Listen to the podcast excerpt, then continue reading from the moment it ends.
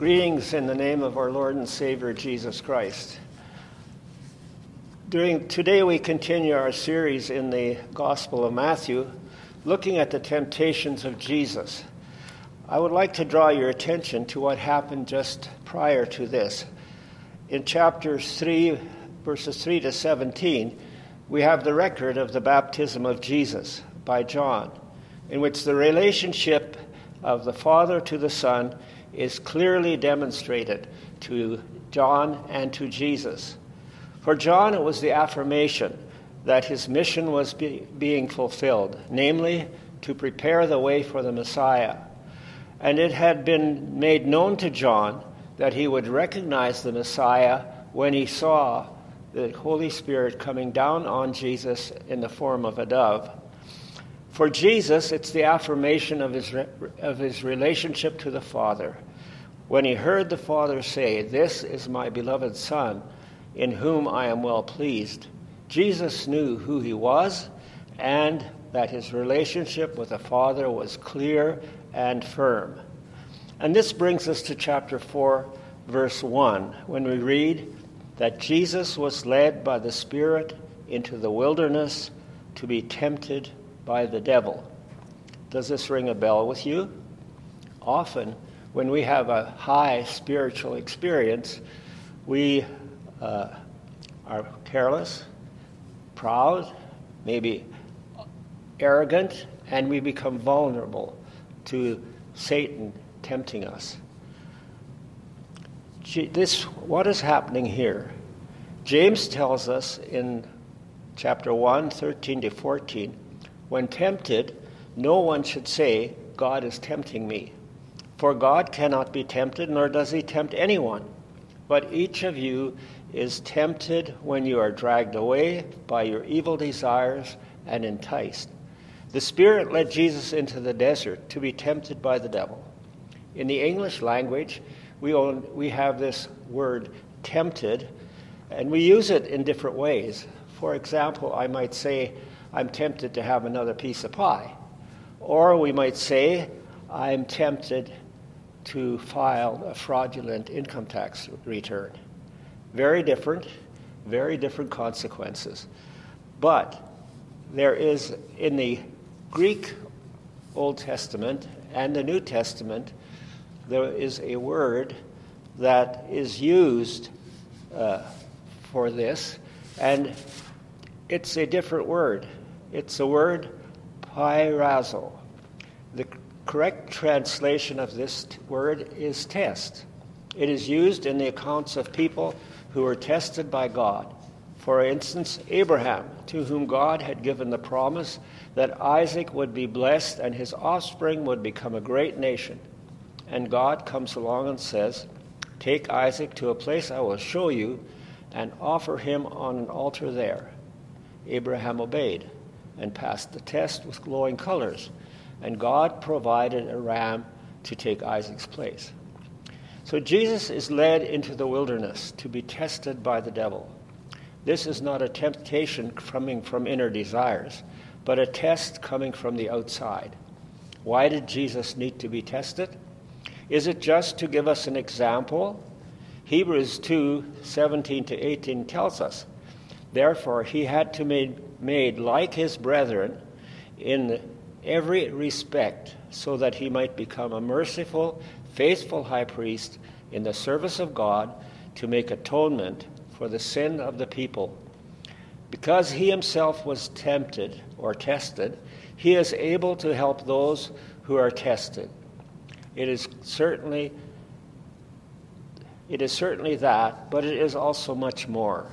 It is Satan attacking Jesus to prevent God's plan of salvation being carried out. Further, in Hebrews 4 14 to 15, we read, Therefore, since we have a high priest who ascended into heaven, Jesus, the Son of God, let us hold firmly to the faith we profess. For we do not have a high priest who is unable to empathize with our weaknesses, but we have one who has been tempted in every way, just as we are, yet without sin. So, what is going on here? Is Jesus being tested just so that we may know and understand who he is and why he came? In John's Gospel, we read, In the beginning was the Word, and the Word was with God, and the Word was God. By coming to us in the flesh, God chose the most effective way of communicating with mankind and showing how great his love is. Satan is attacking God's plan at its very core. If Jesus had failed any one of these tests, God's plan for mankind and all creation would have been destroyed.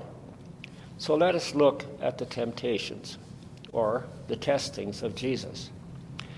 The account begins with Jesus fasting in the wilderness for 40 days and nights. When Satan approaches Jesus, he finds him very vulnerable, hungry and weakened. Satan always comes to us when we are vulnerable for any number of reasons. Frustrated because of what's happening at work, worried because of finances being short, of our needs and bills, sickness. Is it at times like these that Satan comes and tempts us? Here, Satan the tempter comes to Jesus and says, If you are the Son of God, tell these stones to become bread. There are two parts to this test. The first one is the question If you are the Son of God, Jesus' identity as the Son of God has just been affirmed at his baptism, and now Satan questions this Are you really the Son of God? If you are, you can do anything. So turn the stones into bread. Prove to me and to people that you are the Son of God by turning these stones into bread.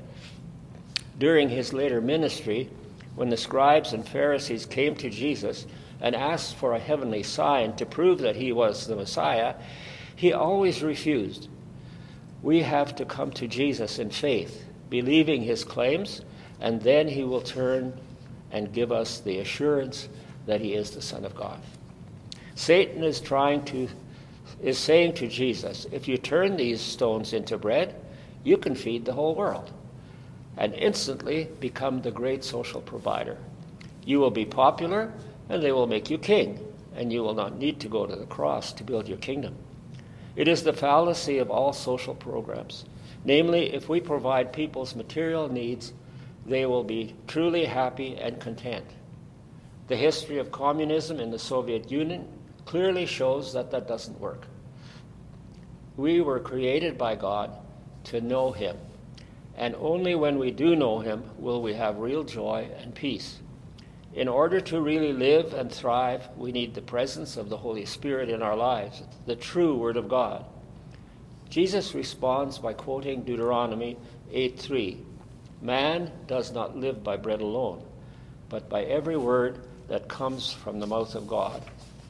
This is a reference to the time when Israel was in the wilderness, having been freed from the Egyptians, and they were camped at a place where there was no water. And the people grumbled and said to Moses, Why have you brought us here, into this wilderness where we have no water? We were better off in Egypt, where we had enough to eat and lots of water. Moses cried out to God, and the Lord told him to take some elders, go to a rock, and he should then strike the rock when Moses did this, water came from the rock. How often do we find ourselves complaining and grumbling when something does not go our way? should we not feed the poor and hungry? Absolutely, we should. But we also need to feed them with the true bread that came down from heaven, namely Jesus Christ. So, the second temptation Satan took Jesus to Jerusalem to the highest point of the temple. This was also the highest point in Jerusalem, as the temple was built on the highest ground in the city. As a result, it would have been possible for people, not only in the temple courts, to see Jesus, but also in the streets and the alleys of the city. That is where Satan took Jesus for the second temptation. Once again, Satan begins with, If you are the Son of God. Jesus is again faced with this question as to who he really is. Did Jesus really doubt this? Satan goes on to quote Scripture, for it is written, He will command His angels concerning you, and they, will lift you up in their hands, so you will not strike your foot against a stone. Satan is quoting from Psalm 91, verses 11 and 12. What is the temptation or the test here? Can you imagine the scene? The temple courts are full of people there to worship and bring sacrifices. Even the people in the streets and lanes can see what is happening. They can see the place where Jesus is and what a sensation it would have made if he had jumped and landed slowly without any harm. The people would have immediately made Jesus king and begun to drive the drive to push the Romans into the Mediterranean. What is the temptation here? Instant popularity and a way to the kingdom and bypassing the cross. The easy political way. What is the lesson for us? Down through history, time and time again, when the church has sought power through political alignments rather than relying on the power and work of the Holy Spirit, we too seek respectability in our world rather than bear the cross and accept the persecution that goes with it. Remember, in Jesus' day, when you saw somebody carrying a cross, you know that they were going to die. And when Jesus asks us to carry the cross, we are to die to ourselves and to live to Him. Too often we seek popularity and respectability instead of bearing the cross, of the shame of the cross. Jesus asks us to come, to die to ourselves, and come alive to Him. Peter Kreeft, in his book, Back to Virtue, writes When the world accepts the church, the church is no longer the church. Jesus said, Woe to you when all men speak well of you, for so did their fathers to the false prophets. In Romans 6 2 to 4, Paul writes, We are those who have died to sin. How can we live in any longer? Or don't you know that all of us who were baptized into Christ Jesus were baptized into his death? We were therefore buried with him through baptism into death, in order that, just as Christ was raised from the dead through the glory of the Father, we too may live a new life. We should not be surprised when we are persecuted, because Jesus told us that it would come if we truly live for him. In Luke 9 2 to 3, Jesus said, Those who would be my disciples must deny themselves take up their cross daily and follow me. This is a test that we have to face daily. It's not a one time event, we, but a daily reality as we follow him. Satan began this test by quoting scripture, and Jesus responds by doing the same. Quoting Deuteronomy 6:16, "Do not put the Lord to the test." This again refers to Exodus. The children of Israel grumbled and threatened to stone Moses. We have already talked about that. But Moses cried out to God and took and to, was told to take the elders and strike the rock, and water would come. In later in his life, when Moses is facing the end, he makes a statement that Jesus quotes here: "Do not put the Lord to the test as you did at Massah." How often do we put the Lord to the test by grumbling? About the place that he has pla- where he has placed us? How often when we share a coffee break with friends do we spend time complaining about people in power or about our pastors, not realizing that we are complaining about what God is doing for us and our congregation, that we are demonstrating our lack of faith in the Lord. God is testing us. He wants us to learn to trust Him. And that brings us to the third temptation Again, the devil took him to a very high mountain and showed him all the kingdoms of the world and their splendor. All this I will give you, he said, if you will bow down and worship me. Notice, Satan does not begin by questioning Jesus' identity. He does not say, if you are the Son of God. Jesus has passed that test twice, so there's no point in going there again. Instead, Satan goes straight to the test. He shows Jesus all the kingdoms of the world and their splendor and offers them to Jesus, making him the ruler over all of them. Now the question arises Does Satan really have the authority over the world to give it to Jesus? In other places in Scripture, Satan is referred to as the prince of the world, as the prince of darkness of this world. It is a referral to Satan's realm, which is the dark, evil powers that rule in the darkness, powers and principalities. Jesus responds by saying, Away from me, Satan, for it is written, Worship the Lord your God and serve him only. Then the devil left him, and angels came and attended him. What is this test about? As I already mentioned, Satan does not question Jesus' identity. That has clearly been answered. The test here is for Jesus to take a shortcut to the establishment of the kingdom of God, the easy way, rather than the way of the cross. Just worship Satan and the kingdom will be here. No need to go the way of the cross. However, Jesus came to do the will of the Father, and so refused to do what Satan asked, and Satan left him. But God's way is always the way of the cross. It is always the way of suffering, the way of being persecuted. Jesus promised the church that there would be persecution of some kind or another, and we should not be surprised when it happens. There is no question of if there will be persecution, but only when. In 1 Peter 2 20, 21, we read, But if you suffer for doing good and endure it, this is commendable before God. To this you were called, because Christ suffered for you, leaving an example that you should follow in his footsteps. What is the problem for the church here? Is Satan really the ruler over the kingdoms of the world? In Romans, we are told to obey, the, to obey the powers that be as they are put there by God. But we are also told that Satan is the prince of darkness, the ruler of the world, not individual kingdoms, but its culture and practices that do not follow King Jesus. The world is ruled by Satan. And too often the church has aligned itself with those worldly powers for the sake of being accepted and respectable. There have been times in the past when leaders in the church rode to battle in the armies of the world, often with so called Christian nations against other Christian nations. They worshiped Satan for the wealth and power that came with it. Every, even today, churches are tempted to seek power through alignment with political powers. For example, what is happening in the United States, where evangelical churches support Trump, as Nathan so eloquently reminded us two Sundays ago. I remind you again of what Peter Kreeft wrote. When the world accepts the church, the church is no longer the church.